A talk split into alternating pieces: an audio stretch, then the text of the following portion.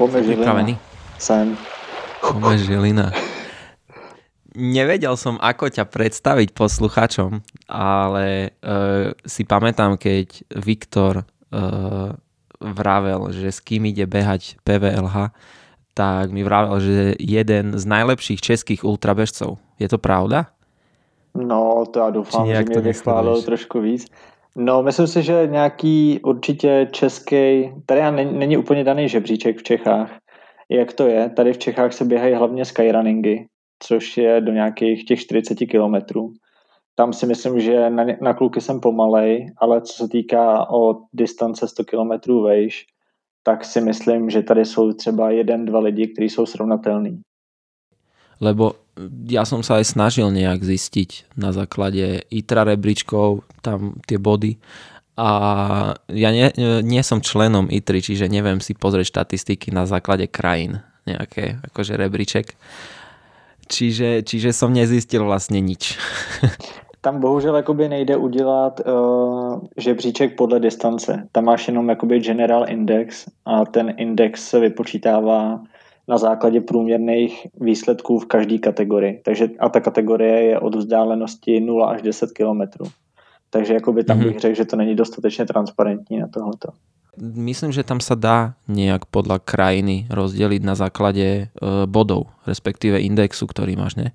Určitě, ale říkám, tohoto bude podle toho jakoby celkovýho nebo podle toho general indexu, kde je nezávisle na vzdálenosti, kterou běháš a vlastně vzdálenosti kratší, což je skyrunning, kde je eh, větší konkurence, protože tam na to schází víc lidí, tak ty indexy tam jsou mnohem větší než třeba u stovek nebo u 100 mílovek. Ale potom vlastně som sa, som sa nejak zháčil a som si uvedomil, že uh, je také divné rátať, že kto je najlepší, keď každý dával nejaké iné preteky, iné vzdialenosti, fakt podľa toho aj ty, ty čo si povedal a že dôležité je to, že jak si užiješ ten beh a že jak ťa to baví. A podľa mňa ty si presne ten človek, ktorého teší uh, pobyt v prírode a beh v prírode, čo je úplne najlepšie. Čiže pre mňa si úplne najlepší. Výborně, tak to jsem potřeboval slyšet. Už nemusím nic dělat, yes. končím. Musím ti trošku pohľadkať ego na začiatku, nech si slušný. Výborně. Ne, ale já si myslím, že, jak jsi správně zmínil, tady jakoby to ultra běhání už není o tom srovnávat se. Samozřejmě jako každý z nás je trošku soutěživý, takže na závodě chce dopadnout co nejlíp, ale už je to spíš o tom překonávat sám sebe, než prostě překonat ostatní. To, že chceš uběhnout 100 kilometrů, už je samo o sobě prostě hustý.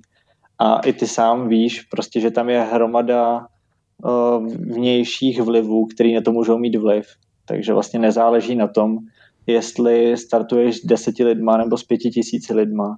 Když ti to ten den nesedne nebo prostě zakopneš na prvním kilometru, tak je hotovo a jedno, kolik lidí okolo tebe je a jestli je to závod nebo není. Takže to je taková, jakoby bych řekl, vnitřní výzva, jenom té okoření není tím, že můžeš někoho předběhnout, nebo jsi naštvaný, že tě někdo předběh. A presne to je také, také pekné na tom behu, že tam nie je taká súťaživosť až v porovnaní s inými športami, športmi, športami, neviem. A to je super, úplne.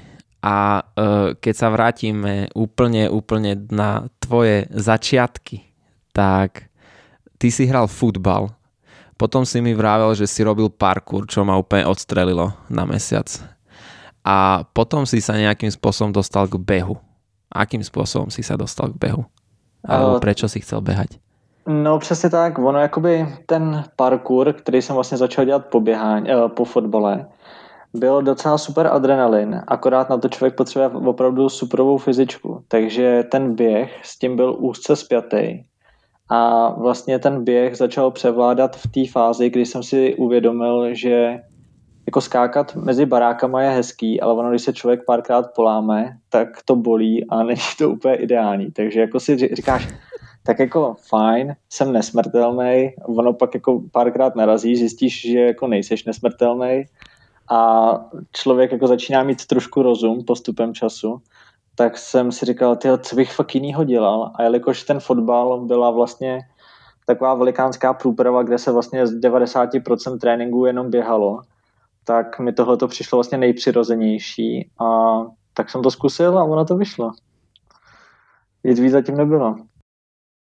A mal si nějaký viděl si někde nějakých bežcov, alebo, alebo len si sa rozhodol, že, že prostě idem behať, idem skúsiť dať 5, 10, 15, 20 kilometrů a uvidím, čo to dá. Hele, v rámci tréninku jsme běhali vždycky kolem 15-20 kilometrů během zimní přípravy, takže to byla taková jakoby dávka, na kterou jsem byl zvyklý a to tělo reagovalo pozitivně.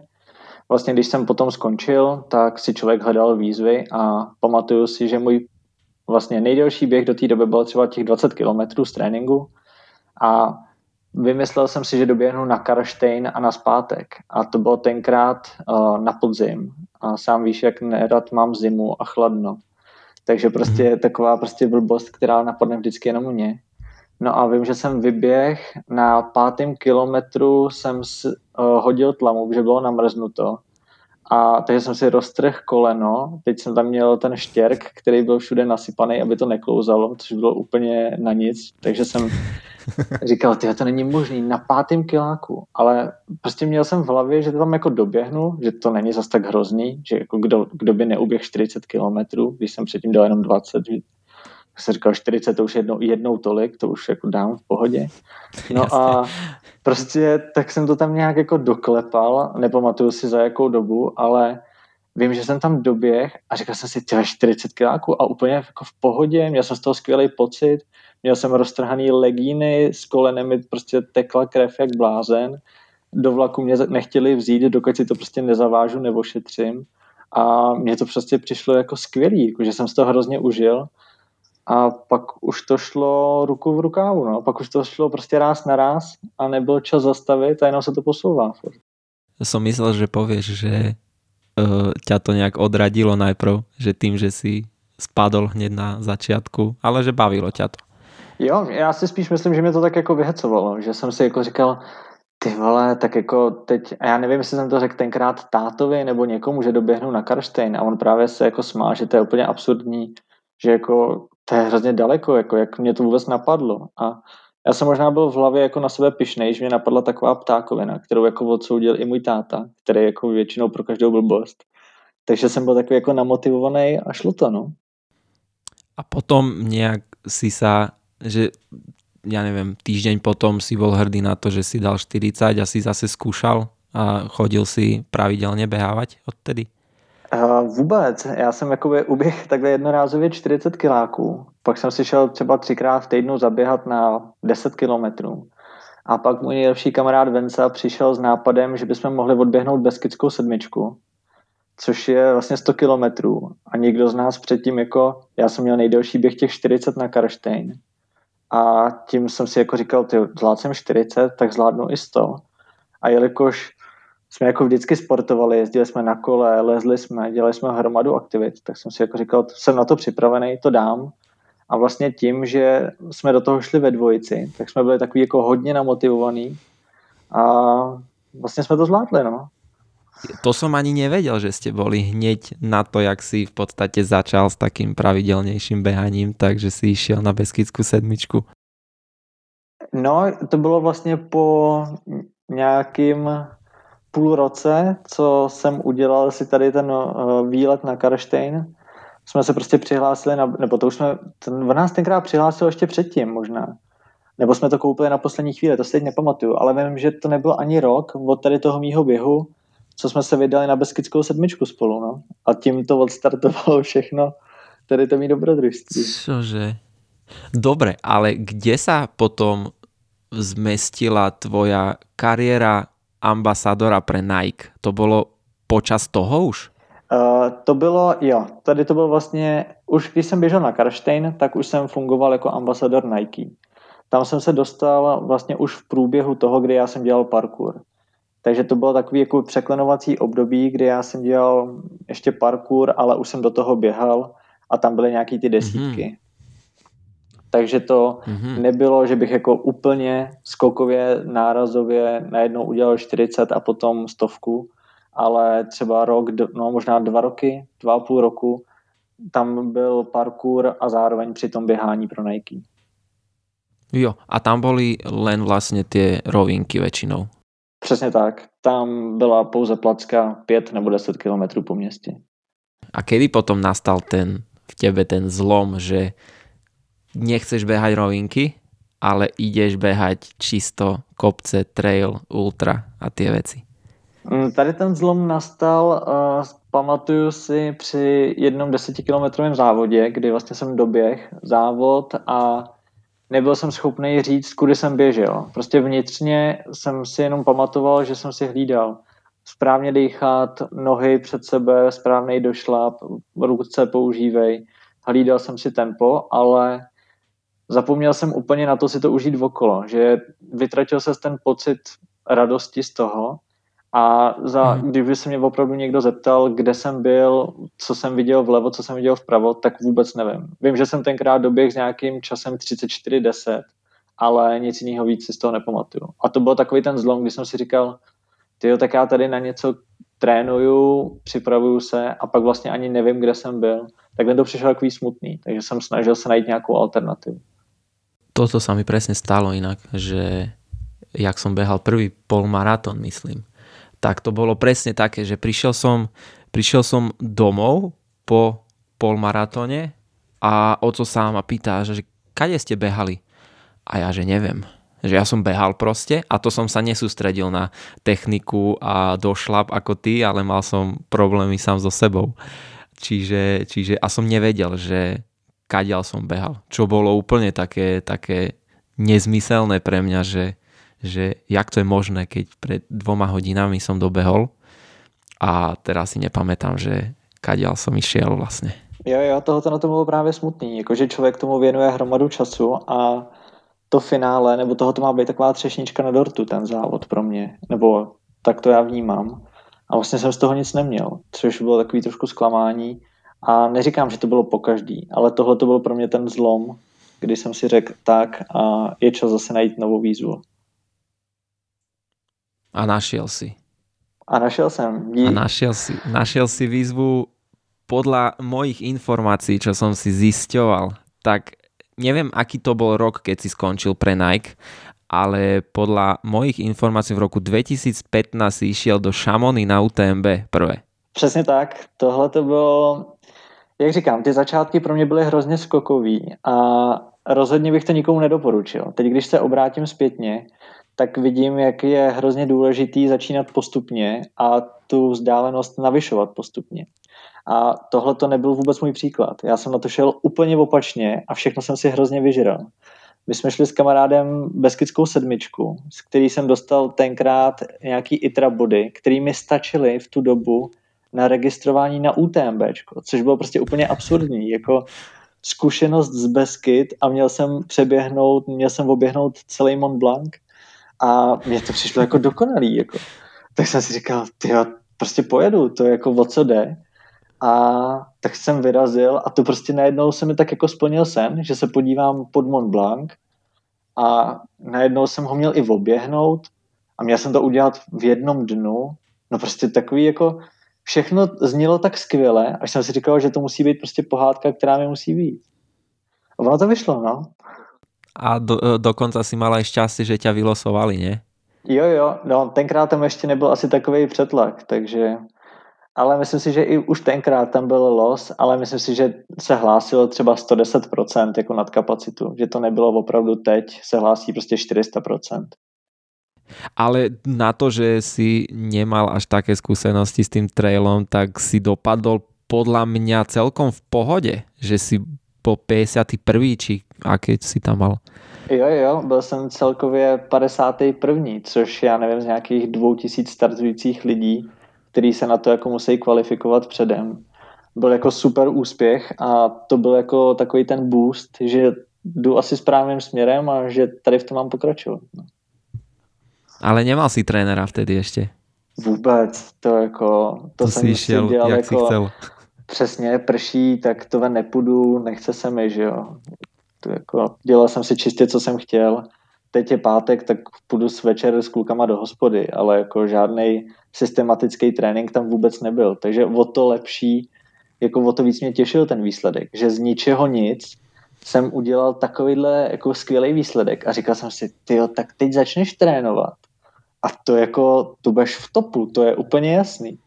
No ale ono to úplně takhle nejde, no. Tak...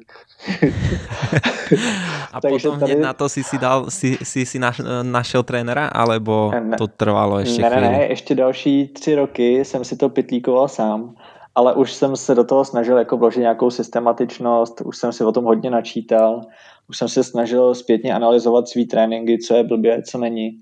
A až potom jsem jako vyhledal trenéra, ale to bych řekl, že byla až situace, kdy už jsem sám se sebou si nevěděl rady, že už jsem dosáhl takového toho vrcholu, co jsem byl schopný sám a potřeboval jsem nad sebou jenom ten byč, který mě donutí makat víc, než si sám naložím. Lebo čo som aj pozeral tie ďalšie roky tvoje, tak ako umiestňoval si sa na priečkách proste v top 10, v top 20. Ja neviem, Istria 6. miesto, potom Transylvania tretie miesto v roku 2018 a tam jak čím ďalej to išlo, tým si mal lepšie výsledky. Čo je úplně top. No, je to tak a vlastně i díky, to teda musím taky říct, že vlastně díky tomu UTMBčku, kde jsem dopadl 51. což by člověk řekl, že není úplně úspěch, tak už to úspěch byl, protože mi začaly chodit nabídky do e-mailu, jestli bych nepřijel na nějaký závody, že mě zvou což prostě pro mě v tu dobu bylo úplně nepředstavitelné. A já jsem třeba díky tady tomu letěl do Kapadočie na závod, kde jsem měl kromě letenky hrazený úplně všechno. Hotel na pět dní, startovný a všechno. Takže a tam Cože? vlastně jsem, jo, a úplně takovýhle jako nenápadná věc, ale tohle to se mi prostě dostalo jenom díky tomu. A tam jsem tenkrát, to byla, to byl první rok World Tour, tady ten závod zařazený a skončil jsem šestý. A to jenom prostě mojí blbostí, kdy jsem přepálil začátek, jelikož jsem si nepřečet instrukce, že s náma běží ještě trasu 60 kiláků a přepálil jsem. Asi začal běhat s nimi, hej? no, no jasně, tak klasika, že jo, nepřečtej si instrukce, uh, hromadný start a ona se běžela taková jako osmička, no a já říkám, musím se držet vpředu, měl jsem ambice, že jo, tak jsem valil, valil No a na 60. kiláku jsme byli jako první tři a ten týpek mi říká, hele tak díky, my už končíme. A já jsem si říkal, jak končíme? Teď ještě pade, to co tady dodnete. A on, my běžíme ale krátkou. A já, no tak to jsem v řiti, tak díky kluci. No a samozřejmě mě to dostalo. Na 70. kiláku jsem jako dostal brutální křeče a z mýho hodinového náskoku na druhýho, který jsem si teda úspěšně vypracoval svým přepálením, jsem se začal propadat a myslím si, že jsem doběh šestý nebo pátý, teď si nejsem jistý. Ale jako vytrpěl Myslím, jsem že čtvrtý. Na té QP stránke vašej máte štvr, eh, máš čtvrté město tam napísané. No tak počkej, tak jestli jsem doběh čtvrtý, já si to radši ověřím, počkej, já si udělám na ITRU, abych teď tady neklamal, ale je to možný, že mi tenkrát uběhla bedna úplně takhle o málo a jenom mm-hmm. mojí blbosti. No ale myslíš, že keby si išiel, myslíš, že keby si šiel s tými stovkovými, čo išli, čo vlastně aj ty si behal, takže by si dopadl lepšie? Mm, to jako, je to kouzlo, že člověk nikdy neví, no. To nedokážu bohužel říct. Jo, a čtvrtý jsem byl, výborně, tak jsem se tady podcenil zbytečně úplně. Aha, krásný výsledok. Takže těžko říct, jako mohlo se tam stát úplně něco jiného, zase mi mohlo dojít jindy, takže beru to tak, že je to zkušenost, z který jsem se poučil, snažím se teď číst jako uh, instrukce na začátku trošku podrobnějc a dávat mm-hmm. pozor na to, jestli nestartuju s někým z kratší trasy třeba. Takže rozhodně jo. tam pro mě bylo ponaučení.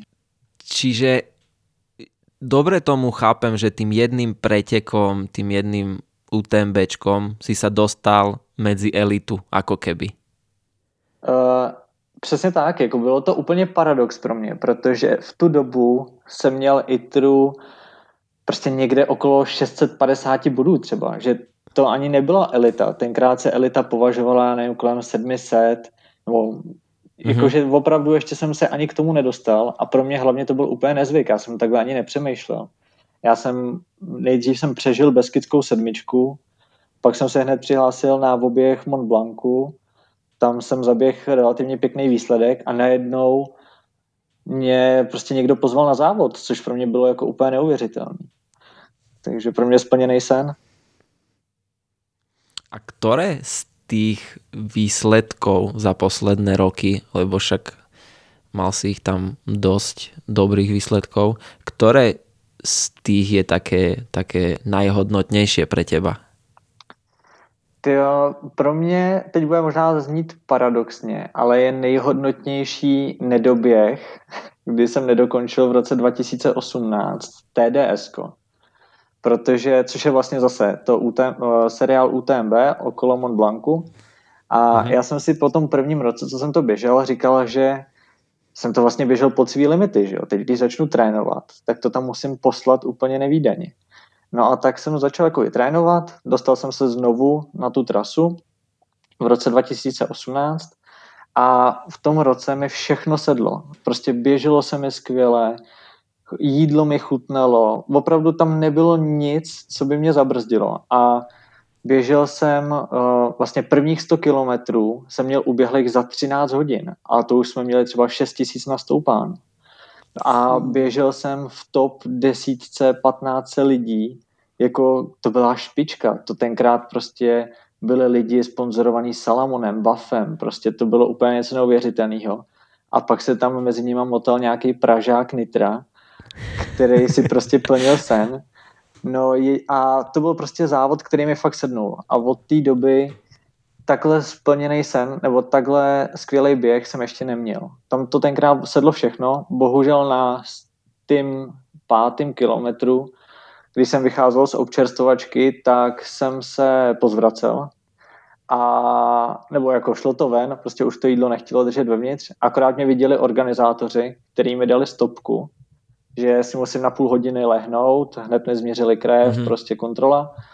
No a jak člověk, prostě to tělo bylo rozpumpovaný, unavený, tak jsem se nedokázal sklidnit a oni mi furt měřili tep, furt mi měřili tlak, takže jako se o mě snažili postarat a jelikož jsem se nelepšil, tak jasně, kdo se bude lepšit prostě po 13 hodinách běhu, se jako nemůžeš lepšit. To prostě ti zbývá no, doklepnout 20 kilometrů, to jako i kdyby se odplazil tak jsem tam prostě z půl hodiny, najednou byla další hodinová stopka, takže jsem tam najednou ležel dvě a půl hodiny ve finále na lehátku.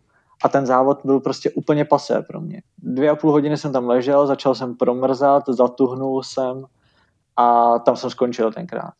A už těch 20 kiláků jsem nedošel, takže to je taková jakoby moje motivace někde úplně vzadu, že to tam je a že to ještě jednou přijde a pošlu to tam. Ale keby, se, keby že ťa nestopnú organizátori, ešte by si dal v takých, v takých podmienkach, že ti je zle? Dal by si 20 ještě? Uh, tak já jsem, já jsem začal zvracet až vlastně při východu z té občerstvovačky, takže na 20 kiláků jako na lečňáka bylo by to asi těžký, ale už mi tam zbýval jenom jeden kopec, takže věřím tomu, že už bych to asi docvak. Asi bych se propad v pořadí, to neříkám, že bych dokázal udržet, ale i tak si myslím, že by to byl skvělý výsledek. OK. A čomu, čomu vďačíš, alebo vďaka čomu máš také, také výkony, že, lebo človek, ktorý beha normálne a športuje, tak prostě nemá také, také výsledky, také tempo, také prostě takú výdrž, ako si mal ty po pár rokoch behania. Že čím to je? Já si myslím, že ono to takhle vypadá, jako že opravdu jsem k tomu přišel jak slepej k houslim, ale já si vděčím tomu asi fotbalu, protože začínal jsem, já nevím, od nějakých svých sedmi, osmi let až do 23, 24 jsem hrál fotbal, kde vlastně posledních x let jsme měli pětkrát týdně trénink, občas byl dvoufázový trénink, takže opravdu ta fyzička tam byla získaná díky tomuhle takže jsem neza, nezačínal úplně na nule, jako hromada lidí třeba dneska začíná. A pak si myslí, mm-hmm. že za dva roky uběhne stovku.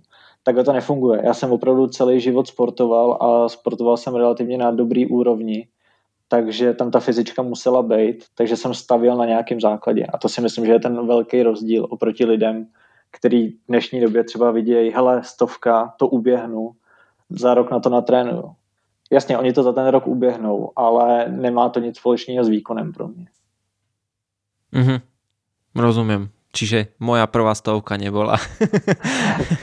ne, tak výkon já si myslím, že uh, jako je to výkon. Takhle, musím to opravit, ten výrok, co jsem teď řekl. Je to výkon, kdokoliv to dokončí za jakoukoliv dobu, prostě uběhneš stovku, je to super výkon.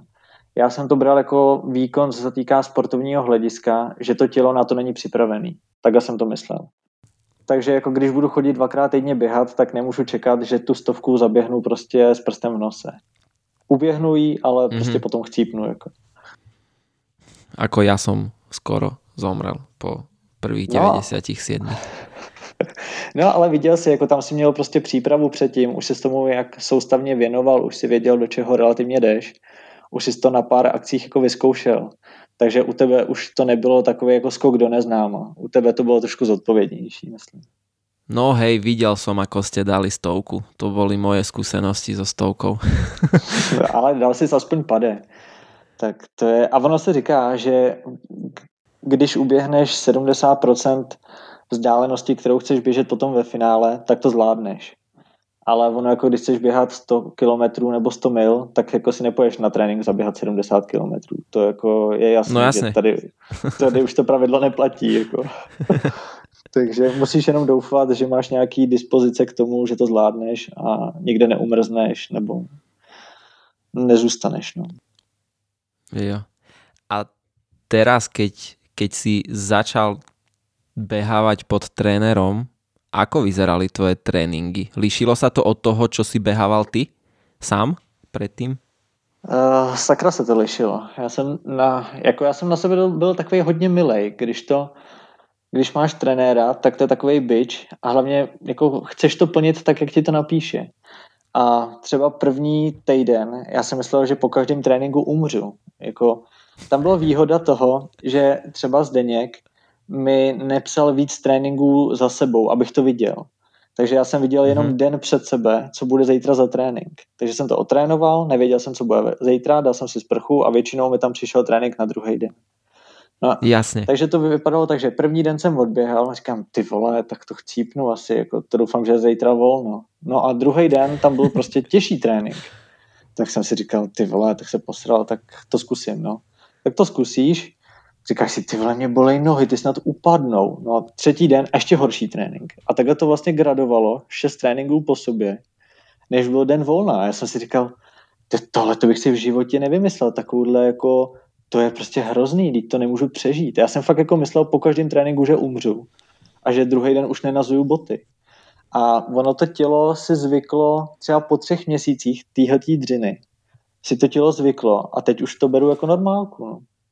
A bolo to ťažké z hľadiska vzdialenosti, alebo máš dať nejaké tempo rýchle, alebo v čom to bylo Hele, ťažké? právě že vůbec. To bylo, jakoby já jsem nebyl zvyklý na strukturu toho tréninku a na složení toho tréninku, jak byl poskládaný po sobě. Já jsem si členil tréninky čistě, běhal jsem fartlek, jeden trénink, další trénink jsem si šel třeba nějaký rychlejší úseky, a třetí úseky jsem si, teda třetí trénink jsem si šel třeba nějakou abecedu nebo něco technického. Když to tady ten trénink od trenéra ti skloubí většinou úplně všechno. Začneš abecedou na 100 metrů, kterou opakuješ, já nevím, třeba 20krát, potom tam máš 4, já nevím, 15krát výběh do prudkého kopce nebo schodů v nějaký intenzitě a po dvou hodinách běhu to končí třeba 20 minutovkou v tempu 3.30, takže to je opravdu jako to něco. Chceš. To chceš, ale to si sám nevymyslíš. Jako, to, by, to by si řekl, že prostě to nejsou lidský dávky, jako, že to nikdo nemůže běhat. No a jako, když ti to tam někdo napíše a říkáš si, tyjo, tak ten člověk má za sebou zkušenosti, má to na sobě odtrénovaný, tak to asi musí jít. Tak to prostě zkoušíš, no. A zkoušíš, kam tě tělo pustí. Ako raz som bol, však raz sme boli spolu, nie? Sme, sme mali, e, som išiel s tebou na tréning zabehnúť a to tiež prostě začalo abecedou a potom nejaké rovinky a do kopca a, a prostě bolo to neviem či 20, nie to bolo, že 2 hodiny 10 sme mali behať sa mi zdá a to som, to som zomrel vtedy no, to som mal dosť. A neviem si predstaviť, že by som toto dával akože každý deň rad radom 6 dní v, v kúse.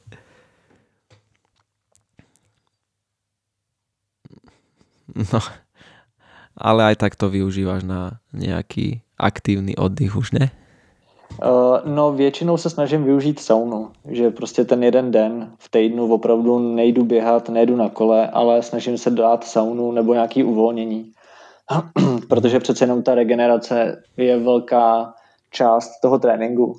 A ono jako pro mě trénink nekončí tím, že zaběhnu dvě hodiny nebo tři hodiny tréninku, který mám předepsaný, ale většinou to ještě navazuje na to, promiň, navazuje na to, já nevím, 15 minut větí na kole, nějaký protažení, uh, masáž nebo komplex. Třikrát týdně chodím prostě do bazénu, na trysky, do páry, takže jako opravdu ta regenerace ještě okolo je veliká. Takže ono je hezký vidět, že máš, já nevím, 16-17 hodin týdně otrénovaných, ale potom se zatím schová ještě dalších 10-12 hodin okolo jenom regenerace. A mňa toto presne fascinuje, že to stíhaš aj s tou prácou, aj s rodinou nejak všetko sklbiť do jedného takého režimu tvojho, že to stíhaš všetko. To je super. No tak ono to je jednoduchý, já nemám žádný jiný režim, já mám prostě život nějaký osobní, který mám to štěstí, že Móňa je hodně tolerantní a snaží se mi víc stříc díky tomu, že sportovala jako na profesionální úrovni, tak ví, jako co to obnáší. Takže jako vnímám velikánskou podporu, což je teda za mě jako to nejdůležitější asi doma. No a potom hmm. mám dobrou práci, která mi to dovolí časově a zbytek vlastně po práci věnuju veškerý čas tréninku a pak většinou v 8 přijdu domů a snažím se získat nějaký plusový body do rodiny. No. Perfektné. A keď sa vrátim k tomu tréningu, tak si vravel, že po troch mesiacoch si telo zvyklo na, to, na, na tie dávky tréninkové, ťažké. To mi přijde celkom krátká doba, tři mesiace. No, jako říkám zvyklo. Zvyklo znamená, že jsem si nemyslel, že umřu po každém tréninku. To jsem si myslel třeba po týdnu. druhom, hej. No, třeba po týdnu jsem si furt myslel, že umřu, ale tam přece jenom přišel ten den regenerace a už mi to přišlo zase dobrý. Takže už to bylo takový, že člověk si najde nějaký režim a poměrně rychle si ho zautomatizuje a nepřemýšlí nad tím. Ale ty začátky byly opravdu krušný. To vím, že jsem volal snad každý den Zdeňkovi, jako jestli vážně to mám dělat, jako jestli se třeba nesplet o hodinu nebo o počty opakování. Protože mi to fakt nešlo do hlavy, že hlavně jako čl- já jsem si do té doby myslel, že ten svůj trénink mám dobře připravený, že jsem si to pěkně načet, že jsem si to fakt jako udělal podle tréninku, který třeba uh, publikoval Kilian nebo něco, trošku jsem si je upravil podle sebe. Ale tohle to, jsem v mhm. životě nikde nečet, neviděl, takže mi to přišlo fakt extrém. A teraz máš ten trénink zameraný na konkrétnu nějakou nějakou oblast, že čo potřebuješ zlepšit, alebo je to také komplexné stále? Eh, je to komplexní. Já si myslím, že třeba teď, jakoby, co mám trenéra, už bude třetí rok a vlastně na začátku jsme se zaměřovali právě na ty mý problémové části nebo problematický partie, který třeba jsem neměl tolikrát a na tom jsme se snažili makat, ale teď si myslím, že už je to opravdu široký, je to vlastně obecná příprava. Samozřejmě každý roční období nebo každý každá ta fáze je trošku jiná, přizpůsobená tím, jestli je to před závodama, je to po závodech a tak dále. Ale rozhodně už teď to není nic specifického, že bych se připravoval jenom na běh do vrchu třeba. A máš ještě něco také, co by si chcel ještě viac zlepšiť tým tréningom? Ja neviem, že ísť behať rýchlejšie, alebo dlhšie, alebo ja neviem. No takhle, já vím, že Běžet těch 100 kilometrů už jsem si tak nějak vyzkoušel, že to je pro mě taková ideální vzdálenost, kde se můžu flákat, ale zároveň dokážu běžet rychle. Jakoby takový ten poměr, poměr cena výkon pro mě ideál, mm-hmm. protože do kopce už můžu přejít, že už to není takový fofr a můžu prostě se podívat, jak jsou krásy, jaký jsou krásy okolo mě. Na druhou stranu, jako člověk se furt zrychlovat, to je jasný. Jako chceš závodit, no tak čím rychlejší budeš, tím lepší budeš. Takže samozřejmě chci zrychlovat, proto člověk trénuje a mastíruje se. Ale zároveň si člověk furt vymýšlí nějaký výzvy okolo a je super vidět, že to tělo díky tady tomu tréninku je na to připravený a kdykoliv si řeknu, hele, tak za dva dny půjdu tady kilo, z fleku, tak to tělo na to mhm. dokáže reagovat a prostě dokáže to tak dát. No. A mal si pri tom ťažkom tréningu a pri takých, lebo každý má nejaké slabé chvíľky počas, počas trénovania, aj počas pretekov, aj, aj počas tréningov, uh, má slabé chvíľky a mal si také chvíle, že, že prostě koniec, že nechceš, chceš tým prestať? Hele, vím třeba, to bylo v druhém týdnu trénování, jsem měl úseky a byly to, bylo to čtyři úseky, které měly být po 30 minutách a v těch 30 minutách si měl jít průměrným tempem 4 ve vlněném terénu. Prostě nahoru, dolů, nezávisle. Okay. Což prostě třeba třetí ten úsek si vím, že jsem si lehnul na zem a že jsem, a to bylo tenkrát v zimě, to bylo prostě někdy v prosinci, a jsem si leh na zem a řekl jsem, že mě prostě končím, že prostě ne, že to nedoběhnu. A vím, že jsem u sebe měl telefon a volal jsem Zdeňkovi, že prostě konec, jakože hotovo, že ten trénink nezvládnu. A on říkal, a stalo se něco, jako ty jsi uklous, nebo proč, jako, co se děje? A jsem říkal, no nic, prostě nemůžu to zvládnout. Jako on říkal, ale jak, teď mi voláš, teď jsi v pohodě. Já jsem říkal, ty jsem fakt v pohodě, tak já tak říkám, tak proč ti volám? A on říkal, no to já nevím, proč mi voláš, tak to prostě odběhej a pak mi zavolej. A vím, že tenkrát jsem se prostě zvednul, měl jsem zapauzovaný hodinky, říkám, ty teď už mám skoro to za sebou, tak co tady šaškuju? A vlastně mě díky tomu jako srovnal, když to řeknu, v mm-hmm. hlavě a tenkrát jsem to doběhal a to byla fakt krize, jakože jsem si říkal, jo a taky když teď skočím úplně jinam, blil jsem při tréninkách, jaký to byly prostě dávky, že jsem se přepálil tempo, všechno, takže i při tréninku jsem jako kolikrát zvracel, jaký jsem měl dávky na začátku a nebylo to tělo na to zvyklý. Takže rozhodně tam krize byly, to nemůžu říct, že ne.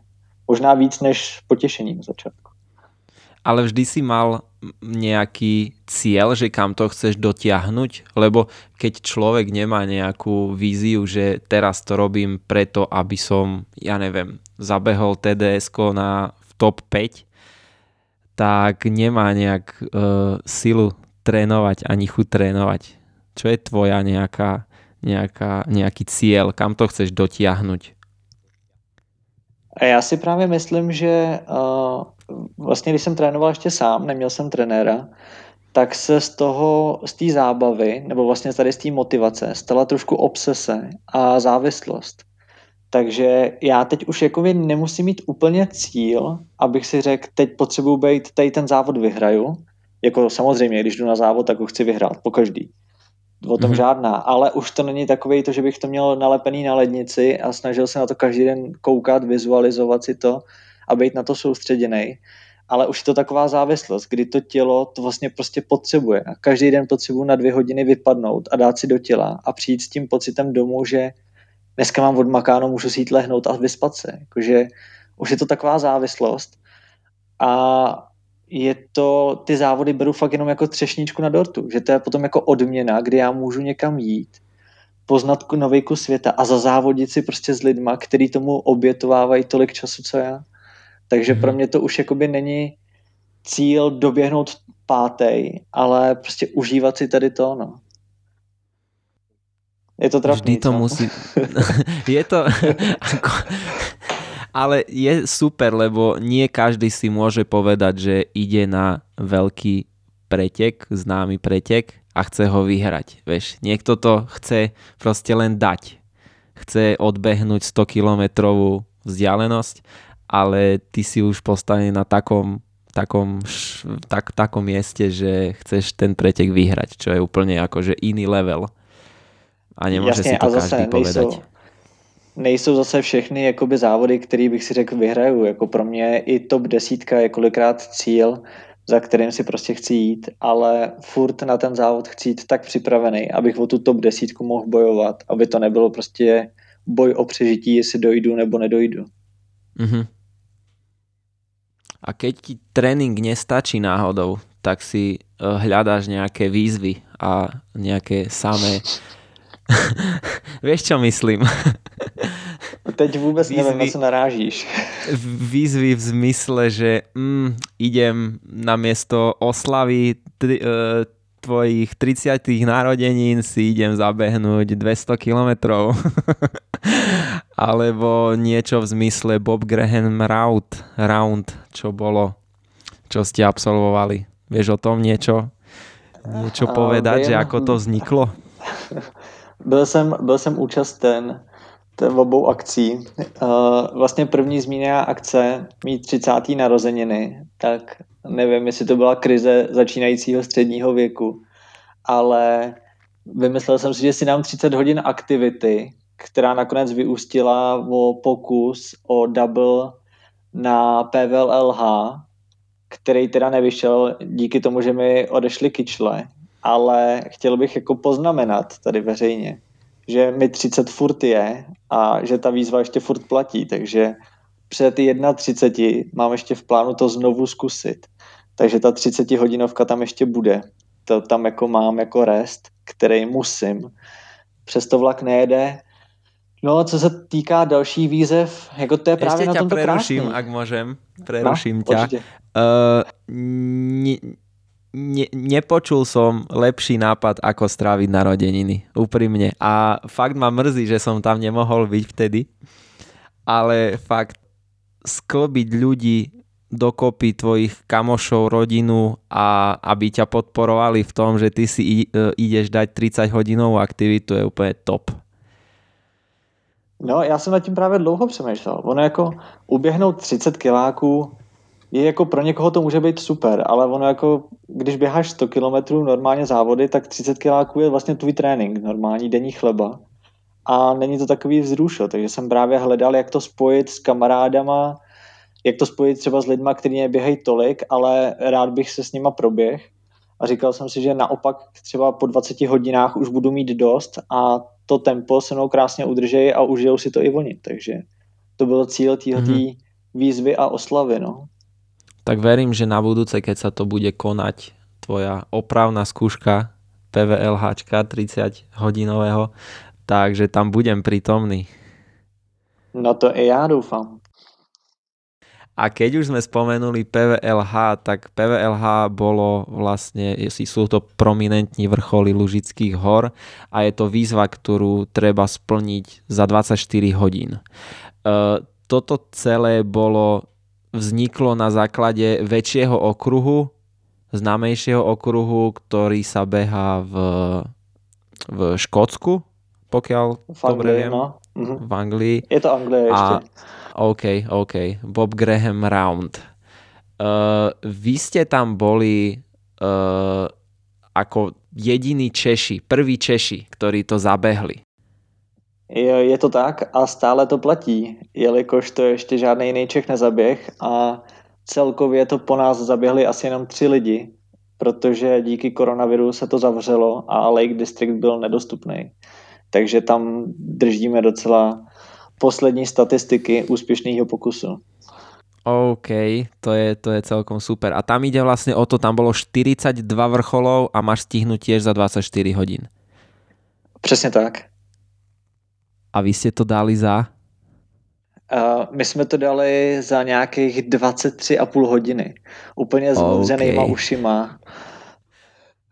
Ale jako na naší obranu uh, my jsme si taky vybrali skvělé podmínky, protože uh, my jsme s Paloncem se předtím nikdy neviděli, jenom jsme si psali. A Palonc říkal, jestli něco nepodnikneme. A já jsem říkal, hele, jsem doma, tak mi zavolej a uvidíme, co jako vymyslíme. No tak mi volá a říkám, hele, ale ještě mám vymyšlený Bob Graham Round, jako jsem chtěl minulý rok. On říká, to jsem chtěl taky. Říkám, tak pojďme to dát. A on říká, no a kdy? Říkám, no tak pojďme za 14 dní. Tak jsme koupili letenky, všechno jsme sehnali. Jediný co, tak blbý bylo, že byl říjen už, což se standardně ten pokus neběhá z důvodu, že tam je sníh, mráz a všechno tohle to možný. Ale to pro nás jako nebyla žádná stopka tenkrát. No. Takže jsme se vydali a bylo to skvělé dobrodružství. Přežili jsme to, což je důležitý. Dokončili jsme to jako první Češi a vlastně to bylo úplně top zážitek. No. Ako, ja keď som videl tie fotky vaše, aj do, dokonca vy ste robili aj prednášku, myslím, tak ako sanka dole, lebo tie podmienky tam museli byť fakt zima, blato, všetky, všetky ročné obdobia asi. A jo, jo, celkovo tam... vám to vyšlo na nějakých 110? Jo, jo, myslím, že to bylo 110, teď si nevím, nevybavuju to převýšení, jestli to je 11 tisíc nebo nějak tak. Je to opravdu jako šílená výzva a hlavně jako takhle parametrama se to vůbec nezdá. A to se mi vlastně nezdálo ani mně, když jsem si to takhle vymyslel v hlavě. Kouk jsem se na papír a říkám, ty to je o ničem, to dáme jak nic. To máme prostě za 15 hodin odkroužený. Ale ty podmínky jsou fakt brutální. Jako prvních, já nevím, třeba, nebo na 20. kilometru, tam byl úsek 3 kilometrů, kde jsme se brodili blátem po kolena. A já jsem si říkal, že to v životě nemůžeme jako stihnout. Prostě skončí úsek jako bláta po kolena a najednou se tam brodí řeky jako popás vody, prostě venku mrzne, je sníh a vy jste popás ve vodě a mě v tu chvíli napadlo jenom, to je super, já si umyju to bláto. Jakože člověk byl v takový jako v takovém nastavení, že si říkáš, ty tak tebe těší, že jdeš do půlky pasu v řece, jako teď to není normální. A to fakt jako to bylo výborné. to už jo, to už bylo přesně, to, to už tak jako bylo nastavený. A vím, že my jsme dobíhali a projíždělo okolo nás auto a to se k nám pak ta historka dostala zpětně, kdy jsme se bavili v hospodě a oni v tom autě probíhal rozhovor, kdy jeden říká druhýmu, hele, oni snad běžejí Bob Graham dneska. A ten říká, no to nemůžou, teď je konec října, kdo by běžel v těchto těch podmínkách. No a pak jsme je potkali v hospodě a oni říkali, ty vy jste fakt běželi, jakože z toho byla úplně skvělá storka, kde oni si mysleli, že jsou to nějaký tragédie, který vyběhli prostě z nějakého pole a my jsme to tam fakt nakroužili. Krása. To se asi nevidí často tam. No, tak právě jako všichni byli už překvapení z toho, že nemáme proběhlý ani jeden úsek, protože ono se to dělí na pět legů mm-hmm. a většinou si to ty lidi zkoušejí, nebo zkoušejí si postupně ty jednotlivý úseky, aby věděli, do čeho jdou. Když to my jsme prostě přiletěli z Prahy, vyspali jsme se v hostelu a druhý den jsme to tam bouchli, aniž by jsme tam někdy někdo byl, takže to bylo takový jako zajímavý. Takový skok do neznáma, který nám naštěstí vyšel. Pekne. A máš ešte nejaké, nejaké lebo dal, eh, dali ste Bob Graham Round, dal si PVLHčko kopukrát, už ani si to neviem spočítať. Uh, máš ešte nejaké také výzvy pre seba? Jo, láká mě ještě přeběh Korziky, protože tam je to úplně blbě hozený. Tam je český rekord pět dní což mi přijde jako úplně zbytečný, co takhle nechávat ladem a skladem, protože si myslím, že za dva dny to je reálný, ale jako vzhledem k tomu, že teď mám hodně plánů a ještě určitě vymyslím hromadu blbostí okolo, tak si nejsem jistý, jestli to letos zvládnu, ale pokusím se o to, no. Pokusím se to no. trošku stáhnout, ať je to výzva. Uh, tá Korzika, to je tá trasa GR20, 180 km a 20 tisíc prevýšenie. Přesně tak. Extrém. Keď si, no, to jsou ke... takový dva Bob Graham roundy, akorát je to v teple a bez bláta. Takže to je pro mě no, pozitivní. Já jsem si to pozeral aj na internete, akože vyzerá to tam brutálně. Ale tie čísla, že prevýšenie 20 tisíc na 180 kilometroch, OK, dva dní budeš mať čo robiť. Keď, keď to náhodou budeš chcieť dať za 3-4 dní, pojem s tebou. Dobre? No, já jsem ti právě chtěl říct, ať se nesměješ dvou dnům, protože jdeš se mnou tak jako tak, takže... OK, OK, tak inak snažil som sa zistiť, že aký je slovenský rekord, ale nedočítal som sa nikde. Možná tam žádný Slovák ještě nebyl. Možno, možno prepíšem históriu Slovensku, no. Přesně Děka tak. Tebe. Jako tohoto je škoda nechávat jen tak, to se prostě musí běhat. Ale hej, čítal Samo som článok o tých. Čechoch, čo, čo, čo to dali za 5, za 5 dní, či za 4, či za koľko? Za 6? No, 5 dní se spaním. Tak, tak, tak. Jo, ale jako musím říct, že Ondra, Ondra to nešel tak extrémně. Ondra to prostě nechtěl jít naraz, šli to ve dvojici a šli si to spíš užít. Takže to nebylo jako úplně běžecký pokus, jakoby na jeden zátah. No ale aj tak si tú krajinu neužiješ za 4 dní podľa mňa.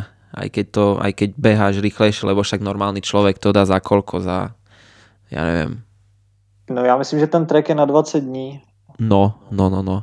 Že keď to ideš 20 dní, tak si vieš užiť tú prírodu, ale keď to ideš 2 dní, tak ani dobehneš a ani nevieš, čo si viděl. Ale to vůbec. No tak jako tam je blbý, že běžíš v noci, no. Tak tu noc si neužiješ. To je samozřejmě takový ten čas, který, o který se ochudíš tou přírodou. Ale zase to utíká líp a všechno má svý pro i proti. Já bych se tohle vůbec nebál. OK, tak to sa dohodneme a pôjdeme.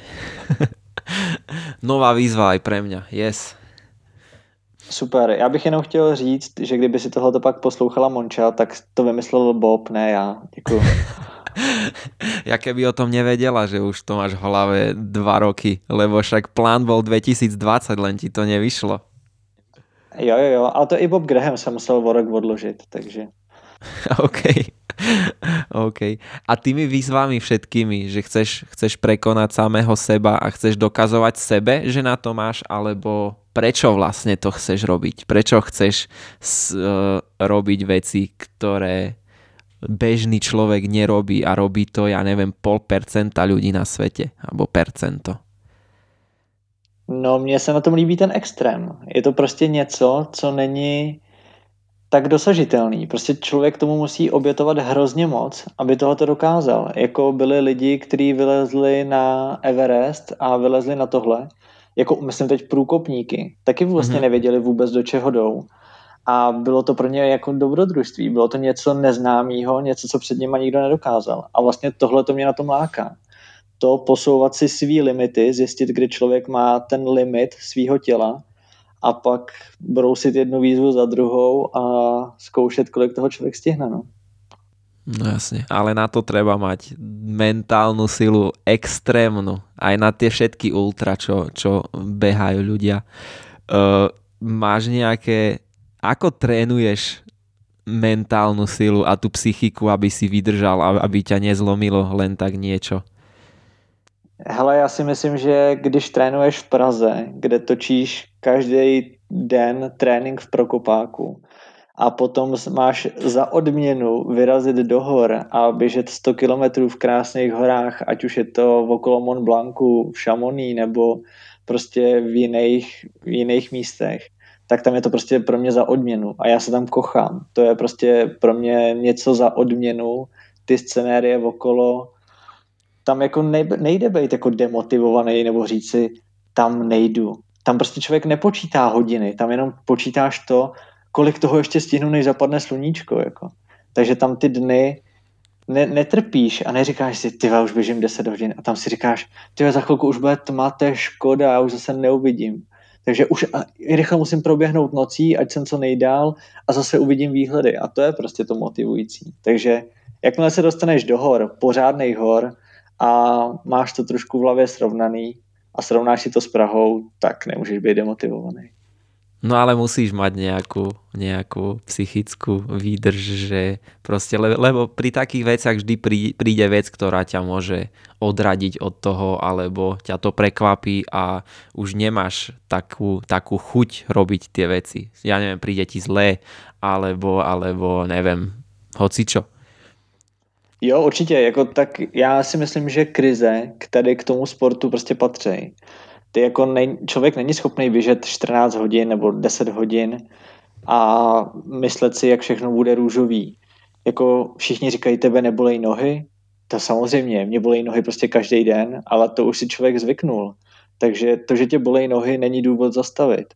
To, že ti je blbě, není furt důvod zastavit. Jako pokud můžeš jít, tak není důvod zastavit. A samozřejmě, že kolikrát člověk na to přepálí a přemýšlí nad tím, ty vogo, proč já to dělám, proč se tady masíruju, místo abych ležel v posteli nebo si zašel radši na pivo, tak tady prostě běžíš jak blbec. Nebo dokáže mě úplně nejvíc vytočit, když běžím celou noc, o půlnoci startuju, běžíš 7-8 hodin a potkáš někoho ve městě, když někde probíháš a on ti v 8 ráno řekne dobrý ráno. Tve, jak dobrý ráno, teď už 8 hodin běžím jako co je na tom dobrýho, to tě prostě v tu chvíli tak jako vytočí, že si říkáš, ty vole, jako co ty lidi chtějí, jako proč mě to dělají. Takže, ale potom se nad tím člověk usměje a řekne si, to jsou ty zážitky, na které budeš vzpomínat. a já si ze závodu nepamatuju nikdy nic špatného. Jako to přejde rychle. Vždycky si pamatuješ jenom to dobrý. A i když si myslím, že už prostě v hlavě říkám, ty až doběhnu tohle, už nikdy nic nepoběžím, tak doběhnu, vyspím se a už za dva dny jsem přihlášený na další blbost, protože mm-hmm. člověka to motivuje dál. No. Ale vždy pri tých, pri tých ťažkých, pri tých krízach. Ja som minule uh, počúval niekoho a som to aj využil pri mojej stovke po tom, čo som šiel sám, že si dáš otázku, keď, si, keď fakt sa máš zle a už nechceš pokračovať, tak si dáš otázku, že, že či sa mi, či táto chvíľa, ktorá teraz prebieha, že či som v nejakom ohrození, že či sa mi môže niečo stať, že prečo by som mal proste stopnúť. A potom si vlastne uvedomíš, že, že však, však nič sa nedieje, nič ma neboli až tak nejak extrémne.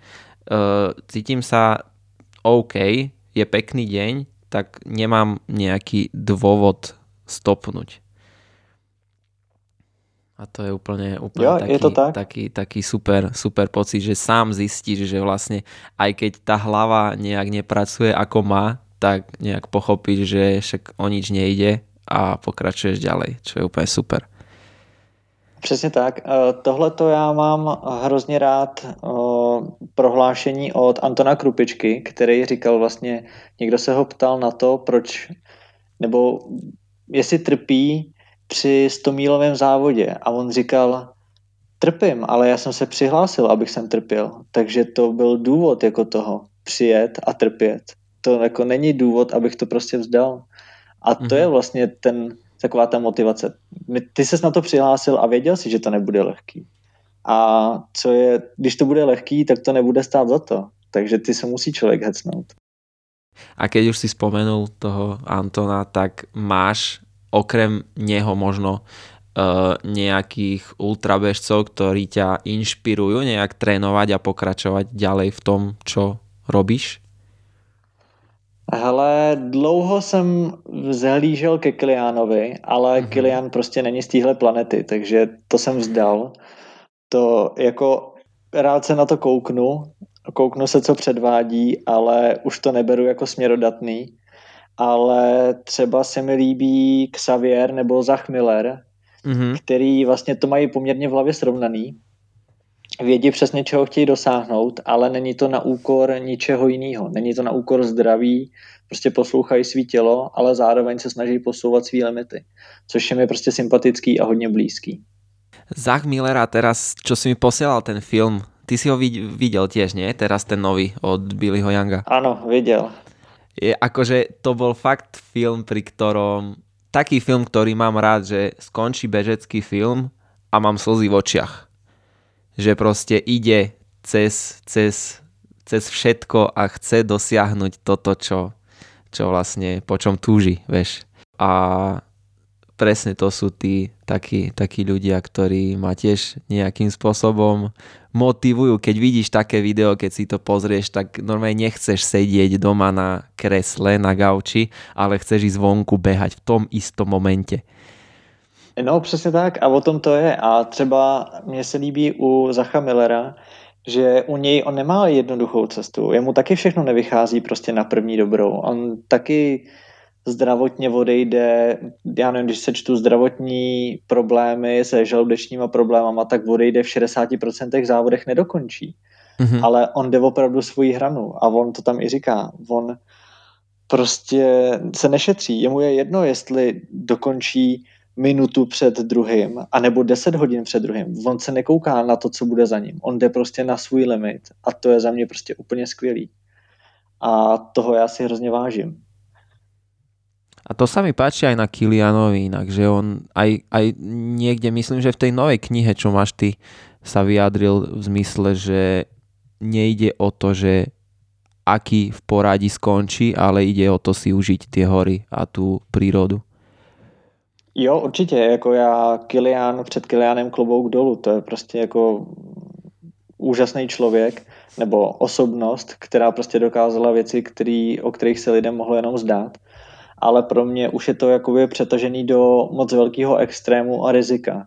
já furt jako se snažím ten sport dělat na nějaký jakoby úrovni, kde nedosahuju rizika ohrožení života. Když to u Kiliana, už mi to v poslední době přijde, že ta hranice je hrozně tenká a vlastně to, on, co on předvádí, ať už pohyb v horách po těch hřebínkách, kde opravdu je to mm-hmm. o jednom kameni, který on nemůže jako ovlivnit. To jsou vnější podmínky, které ty neovlivníš.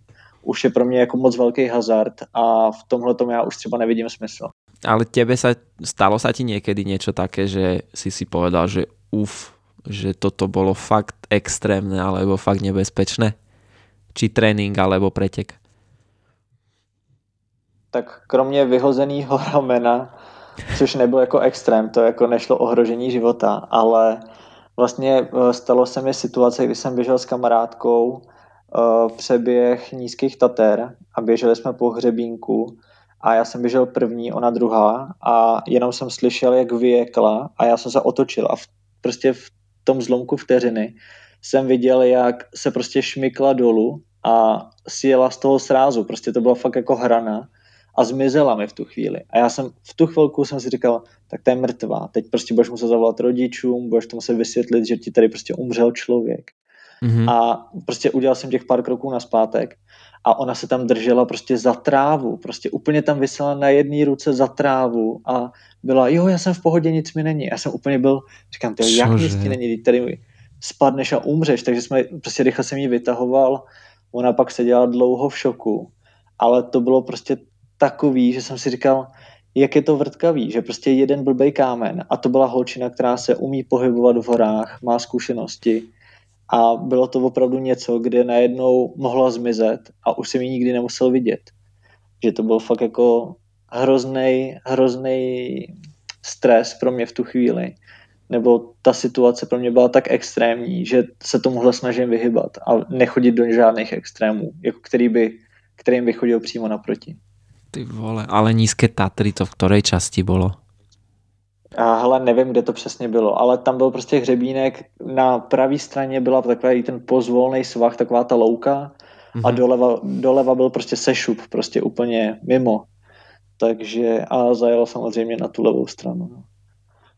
Aj, aj, aj. Ale všetko dobře dopadlo. Jo, všechno dobrý, doběhli jsme potom, ona se z toho oklepala a žije se dál. Pekne, pekne, pekne. A to vyhodené rameno, to je, to je podľa mňa najlepšia story. Aká. Ja poviem k tomu, k tomu príbeh, že ja som bol uh, v západných Tatrach vtedy a volal mi Viktor. A Viktor povedal, že počul si o Marťasovi, že, že je vo Francúzsku a vyhodil si, nie, že povedal, že vyhodil si rameno a že bral ho vrtulník. A ja, že čo? A hneď tedy som ti, som ti písal alebo volal, že či si OK, či je všetko v poriadku. A ty, že hej, že vyhodil som si rameno. A ja, že what the fuck, že, že jak to je, jak sa ti to mohlo stať? Ale tak stane se to lehce, tak ono kolikrát chodíš prostě na místech, kde by si normálně chodit neměl, akorát ty přes ně nechodíš, ale musíš přes ně běžet při tom závodě což jakoby přitahuje trošku víc problémů, než by mělo. No a my jsme tenkrát stoupali do nějakého, uh, po nějakém hřebínku nahoru, kde to bylo třeba metr široký hřebínek a já jsem neměl nesmeky a bylo tam navázaný jenom lano, takže jsem se držel lana a omotal jsem si ho kolem ruky, abych prostě někde nezahučel, což mm-hmm. bylo takový jako předpoklad, že se mi určitě stane. No a po pár krocích, jelikož tam byla i hrozná mlha, nebylo vidět na krok, tak mi to nějak ujelo a ani nevím, co se v té rychlosti stalo.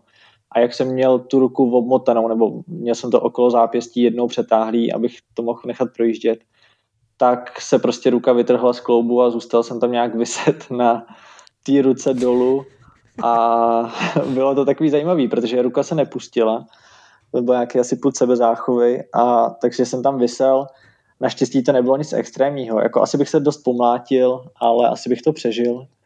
No a když jsem vylez nahoru a uvědomil jsem si, že ruka visí podél těla, nedělá úplně to, co očekávám a nikdy se mi to předtím nestalo, tak to pro mě bylo takový zajímavý, ale naštěstí jsem byl kousek už od vrcholu, kde byla jakoby kontrola, takže tam, když jsem došel, tak tam byl medic, ruku mi nahodil, A já už jsem pak seběh na další občerstvovačku, což bylo dalších třeba 15-16 kilometrů, kde jsem to teda ukončil, protože jsem trpěl jak pes, jelikož ta ruka byla trošku pohmožděná a úplně nedělal dobře tomu ten baťoch, který na ní skákal s těma lahvičkama s pitím. Uh-huh. A bolelo to, keď si behal tých ďalších 15? Jo, tak jasně, tak cítíš to. To bolelo ještě pak dlouho jako při běhu, ale jako ne, asi to nebylo teď zpětně, když se to vezmu, tak to nebylo nic extrémního. Spíš mě vyděsila obecně ta situace, že se něco takového stane a nikdy jsem se s tím nesetkal, takže možná to byla i přehnaná reakce, ale na druhou stranu s tou bolestí nevěřím tomu, že bych jako doběh dalších 50 kiláků do cíle. Mm-hmm. Nebo asi doběh, ale rozhodně by to nebylo něco, co bych si užil. Mm-hmm. Ja si pamätám, jak si mi povedal do telefónu, že si mal ruku jako gumák. tedy, som, tedy som zomrel, že muselo to byť veľmi zaujímavé. No, přesně tak. OK. Plánuješ teraz v najbližšej dobe niečo, nejakú výzvu, pretek tohto roku alebo niečo, čo by si chcel dať?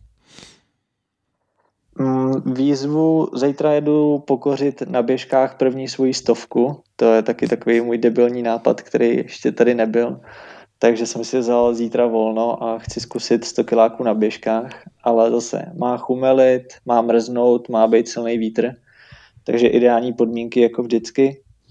No a co se týká závodu, tak příští rok uvidíme ještě se mi ozvali z Madeiry, tak nevím, jestli nepoletím ještě v Dubnu na Madeiru na závod, to ještě ani nevíš.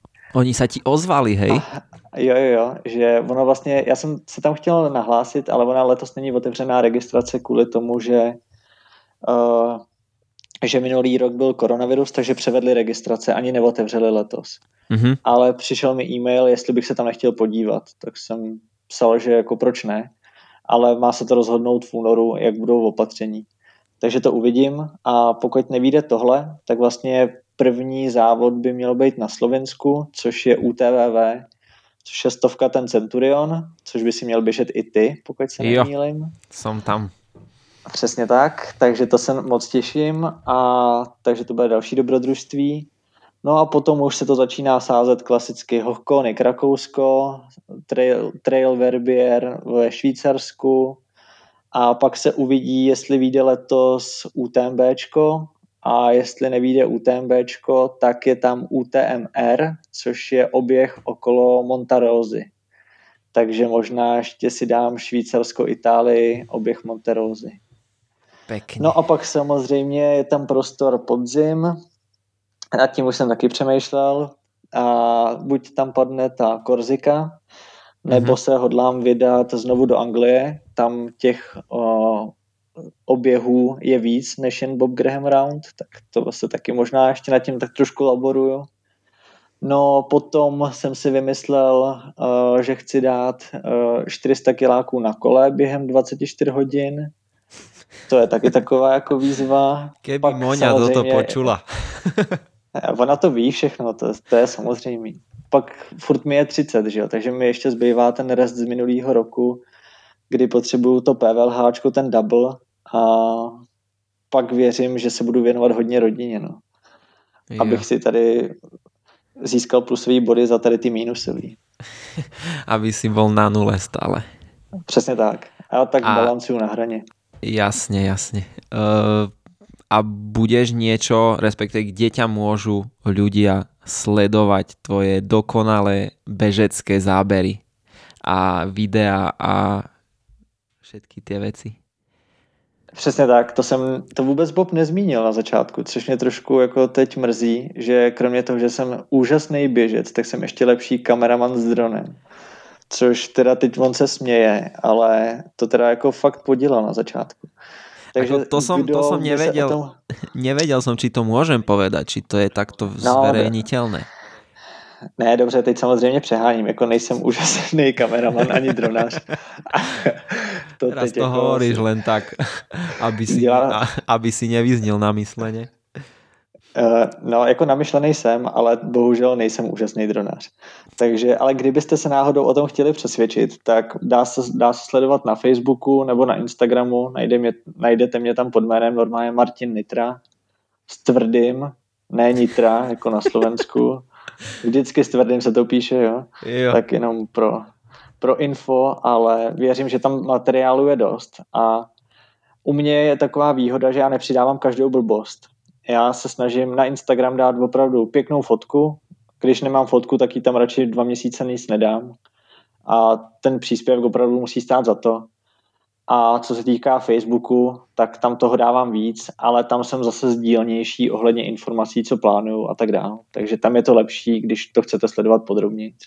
Jo, a ten Instagram fakt vyzerá dobre, tvoj, veľmi dobre. Až, až sa niekedy čudujem, že či ťa baví toľko fotiť a na, že tak musíš prerušiť beh, aby si spravil dobrú fotku. Že ťa to baví. Hele, třeba, Ale asi hej baví. A já ještě řeknu storku k prvnímu svýmu UTMBčku, nebo jakoby k oběhu Mont Blancu, kdy jo. já jsem z toho byl úplně nadšený a říkal jsem si, že si to budu dokumentovat. A vzal jsem si sebou dvě GoPro dokonce do baťohu. Což je prostě při povinný výbavě na tomhle závodě jako úplně šílený. A já jsem si fakt vzal dvě GoPro, čtyři náhradní baterky, selfie tyč, prostě ještě na hlavu ten držák. Úplně jsem předspal baťoch a udělal jsem si jednu fotku za celý závod. Že prostě jednu jedinou fotku a prostě ne, neodložil jsem to, protože když jsem zjistil v půlce závodu, že se pohybuju někde okolo z tého místa, tak mě to jako nakoplo a říkám, tak teď nebudu fotit, tak jako nejsem, nejsem blbej, nebudu závodit. tak jsem začal závodit a z celého závodu mám fakt jednu jedinou fotku. Takže od té doby chci poznamenat, že GoPro už netahám. Uh, stála, mám ji na Instagramu. OK. Takže, okay, takže tak se to... propracovala na zeď slávy, takže určitě stála za to. Yes. OK, tak ja všetky tie linky dám aj do popisu potom. Nech ťa tam nájdu, budem ťa šerovať, nech máš trošku úspechu, lebo zaslúžiš si. Dobrý, tak já jsem rád, že to nebude sledovat jenom moje máma a babička, ale třeba to uslyší i někdo na Slovensku. Áno, áno Takže áno, to je super. Určite áno.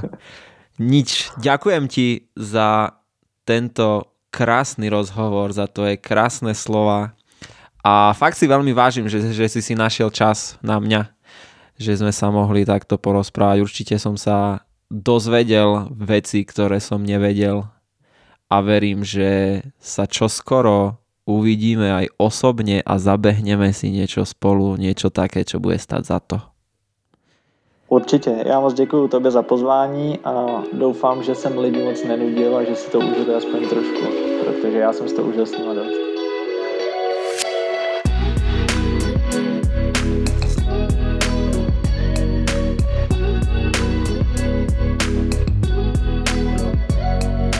Tak a toto bola prvá epizóda podcastu Live. Ja pevne verím, že vás bavila, že ste ju dopočúvali až do konca a že ste sa dozvedeli niečo nové, že vám niečo dala, že ste sa zasmiali. Ak sa vám páčila veľmi, môžete ju zdieľať na sociálnych sieťach, či už na Instagrame, Facebooku. Môžete odoberať Spotify, Apple Podcast, Google Podcasty, záleží, že kde to počúvate.